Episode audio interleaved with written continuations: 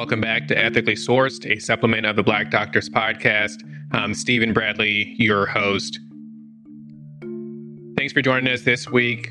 With every episode, I do seek to provide some actionable information to help us navigate some challenging ethical situations that we may actually face in clinical practice.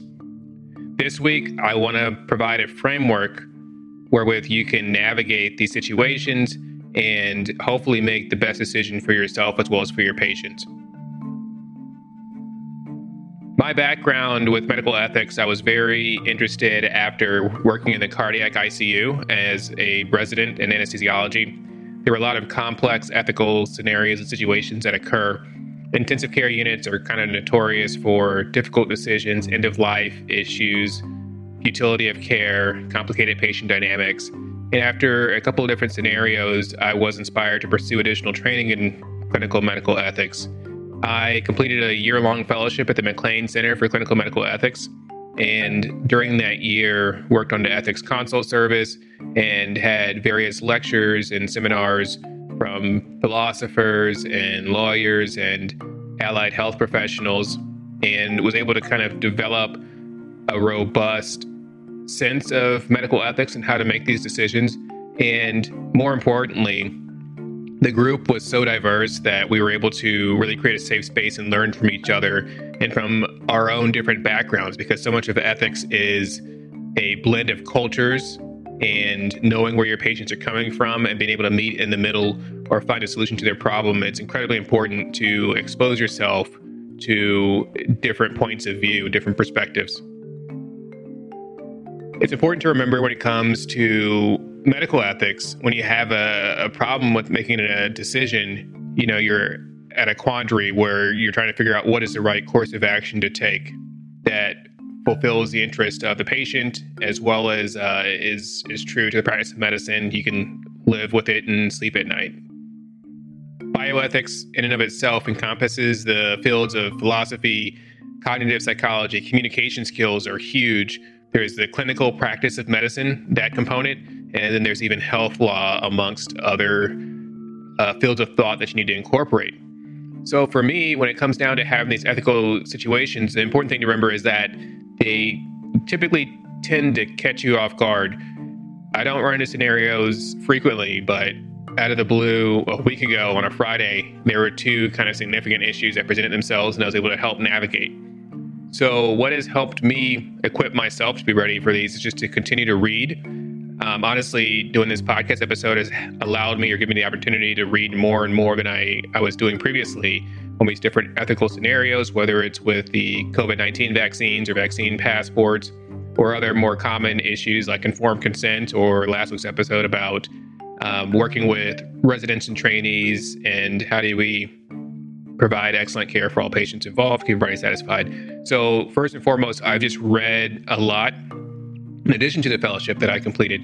And this allows me to broaden my perspective and kind of see what is the ethical standard of care.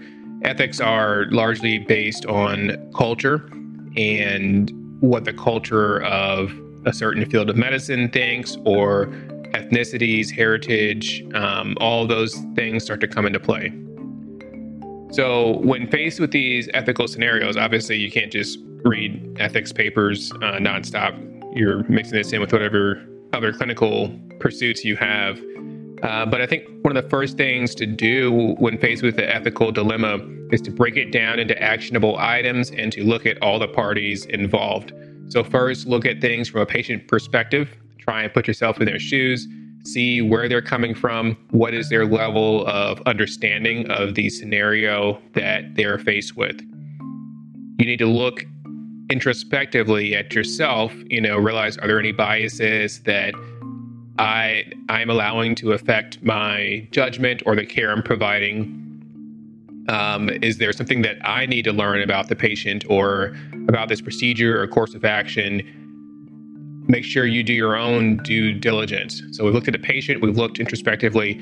You definitely need to look at the institution and the kind of institutional culture because that could play a significant role. One of the easiest things to start with is seeing is there a precedent for whatever this situation may be? Has this come up before? If so, what was done then Does that sound like a reasonable course of action? Or maybe they got it wrong last time. Maybe the situation was slightly different last time. But first, check to see is there a precedent for whatever you're dealing with? There may or may not be a precedent. The next thing you can look for is a policy. So there's no need to invent the wheel if there's already a policy in place about how we consent patients for blood products or if physicians or providers can refuse to do certain procedures uh, based on their religious preferences, is there already a policy in place? One thing that comes up frequently is flu shots, whether you can or cannot refuse as a medical worker. And most places already have a policy. What ties into policy is the legal aspect. So you definitely want to get legal involved and make sure, you know, if it pertains to legal, that you're not doing anything that could set you up or your institution up for a lawsuit because there's some state rule or law that you're you're not privy of. So once you've looked for a precedent, you've looked for the institutional policy, you've possibly included legal. Um, there's usually other people at these healthcare facilities, whether they're called patient advocates uh, or some other term. And patient advocates may or may not be helpful. They tend to kind of toe the party line. They're typically there, even though they're patient advocates, they're usually there kind of on behalf of the institution. So you kind of have to take their advice with a grain of salt, but know that whatever this patient advocate's saying is probably on behalf of the institution that you're working for. And then a step further is the risk management aspect, and they are definitely working for the institution. And sometimes it's good to have them weigh in, you know, situations where you may need to fire a patient. A patient's been disruptive or unruly or violent, and you have to terminate that patient physician relationship. Then you probably want to involve legal or risk management to see what are you exposing yourself to in terms of liability what are your obligations to the patients in that regard? And then what is the departmental or hospital policy about when you can terminate that patient physician relationship? So that's kind of just getting started. You want to make sure you get all the stakeholders involved. The next thing that I typically do is find a trusted colleague just to bounce some ideas off of. It's nice if you trust them, they're not going to think whatever you're saying is crazy or judge you. But being able to talk back and forth what this different course of action you may take and how that would affect your patients or affect yourself, it's helpful to have an extra pair of ears because that person's going to look at things differently from their own internal biases or their own backgrounds and experiences and culture. And they can provide some valuable feedback and say, hey, you're totally off base here, or yeah, I can understand where you're coming from, or maybe they empathize with the patient, like I totally get where the patient's coming from. So it's helpful to have another set of ears, if available, and to bounce those ideas off that person. Most institutions also have a hospital ethics committee or an ethics group of some sort, where if it escalates to the appropriate level, you may need to involve them as well.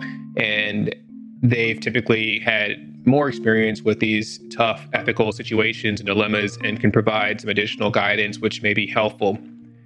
I encourage clinicians to kind of develop their own sense of ethics to be able to look objectively at situations and to gather the appropriate details and data from their patients and make those decisions because as physicians we are typically empowered to make these decisions and sometimes people can look to ethics committees as more of a cop out that we know this is the right decision, that we do not provide any additional escalation in care. As a physician, I know this is right.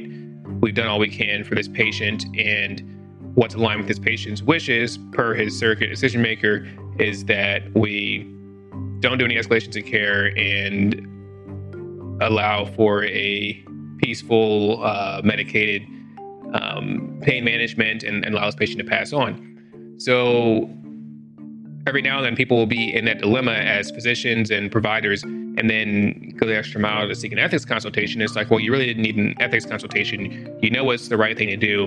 Sometimes there's just difficult decisions that need to be made. And as a physician who has, you know, finished medical school or residency, isn't attending whatever the level of training is, it's up to you, honestly, to make those difficult decisions.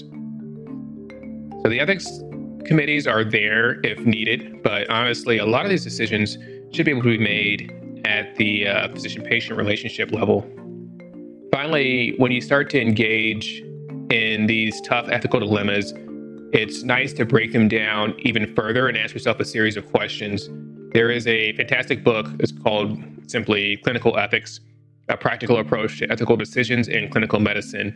And they have a nice little rubric, is actually in the back of the book. And Dr. Siegler was a co author on this. He led the ethics fellowship that I participated in. And when it comes to these difficult decisions, they recommend breaking them down to four topics. So you're looking at the medical indications involved, the preferences of the patient, the quality of life, and then other contextual features. When it comes to the medical indications, you're looking at the principles of beneficence and non maleficence. You're identifying the patient's healthcare issue? Is it chronic, acute, reversible? How long is a patient going to be in this state? What are the goals of treatment from a medical perspective? The probabilities of success? And ultimately, how can this patient be benefited by medical care? How can we avoid harm? So that's the first thing to kind of consider. Next, you want to look at the preference of the patients. You want to respect that patient's autonomy. Does the patient know the risk and benefits of the prescribed course of treatment? Do they understand the alternatives? Have they been able to give a fully informed consent? Is there a surrogate decision maker actually speaking on their behalf and providing input on what the patient themselves would want in this situation? Is the patient incapacitated now? Um, will they get better in the future to where they can regain control of their own decision making? Do they want to cooperate with the medical treatment or not? And if not, why? Or, or just really trying to establish the patient as the primary focus and that they are able to drive their own care if they have capacity and competence. The third thing they mention is the quality of life, where you really want to look at the principles of beneficence, non maleficence, and again, the respect for autonomy. So, informed consent comes into play here. Um, how do we judge another person's quality of life? That's a big question to ask because so many times terms get thrown around like this patient would have a poor quality of life if they remained trached and pegged for the next 12 years. And it's always a long discussion that can be had on how do we quantify quality of life and who's it based upon. Um, you want to look at are there biases that might be prejudiced? You want to look at are there biases that might prejudice the physician or provider's evaluation of the patient's quality of life? What ethical issues and concerns are we dealing with when we're assessing quality of life? Are we able to provide comfort, care for a patient if they decided to forego life sustaining interventions? Are we doing any medically assisted dying? Is that ethical and legal, depending on where you practice and depending on the code of ethics of your certifying body? Um, and then, what are the legal and ethical status of physician assisted suicide where you practice? So those all fall under that quality of life segment when you're breaking these issues down. Finally, there are the contextual features. And some of these overlap with what I mentioned earlier, but you want to look at the professional, interprofessional, or business interests that might create conflicts of interest when you're treating these patients. A big conflict of interest is resource utilization. So when you have a patient in the ICU, sometimes it's easy to look at them as they're just consuming a vast quantity of resources for what we surmise is a poor quality of life. And we really have to take a step back and understand that we may or may not be able to assess or judge this patient's quality of life first. And then second, when it comes down to resource allocation, you know, what is the end goal to deliver the health or the cheapest healthcare possible or to do what's best for the patient? And so many times finances and compensation can come into play or at least start to cloud our judgment. What are the limits imposed on patient confidentiality by the legitimate interest of third parties. So, who all gets to know the patient's information, and how does that affect who is or is not making medical decisions? Are there any religious factors that are influencing these decisions? what legal issues might arise depending on the course of action that you take.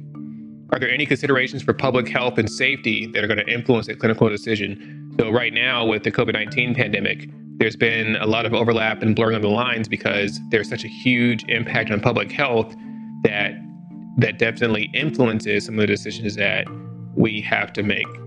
Highly recommend uh, getting a copy of this book if, if you do frequently come into contact with ethical dilemmas. Um, again, it's called Clinical Ethics A Practical Approach to Ethical Decisions in Clinical Medicine. Thanks so much for listening this week. Um, really appreciate you guys. If you have time, definitely go to iTunes and comment, like, leave a review in the show. It really does help us grow.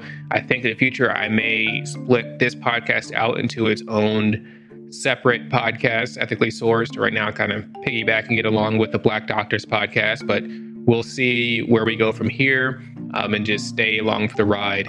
As usual, you can look me up on on Google. I just redid my website, so would love to have your feedback. Let me know what you think.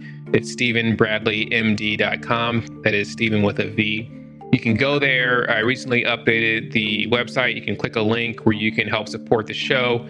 You can also uh, submit your questions. I have links there if you're interested in military medicine, if you're interested in clinical medical ethics or health equity, or if you'd like to have me speak to your group or or have a discussion or or moderate a, a panel for you as well. All that's available on the website again at StevenBradleyMD.com. Thanks again for tuning in. Please tune in on Monday for another episode of the Black Doctors Podcast. It's going to be featuring Dr. Brittany Halford. She was on the show previously, but she's back. And this episode is specifically geared towards finances for the new physician. By new physician, I'm referring to those folks that just graduated from medical school that have matched and are headed off into their first jobs, i.e., residency.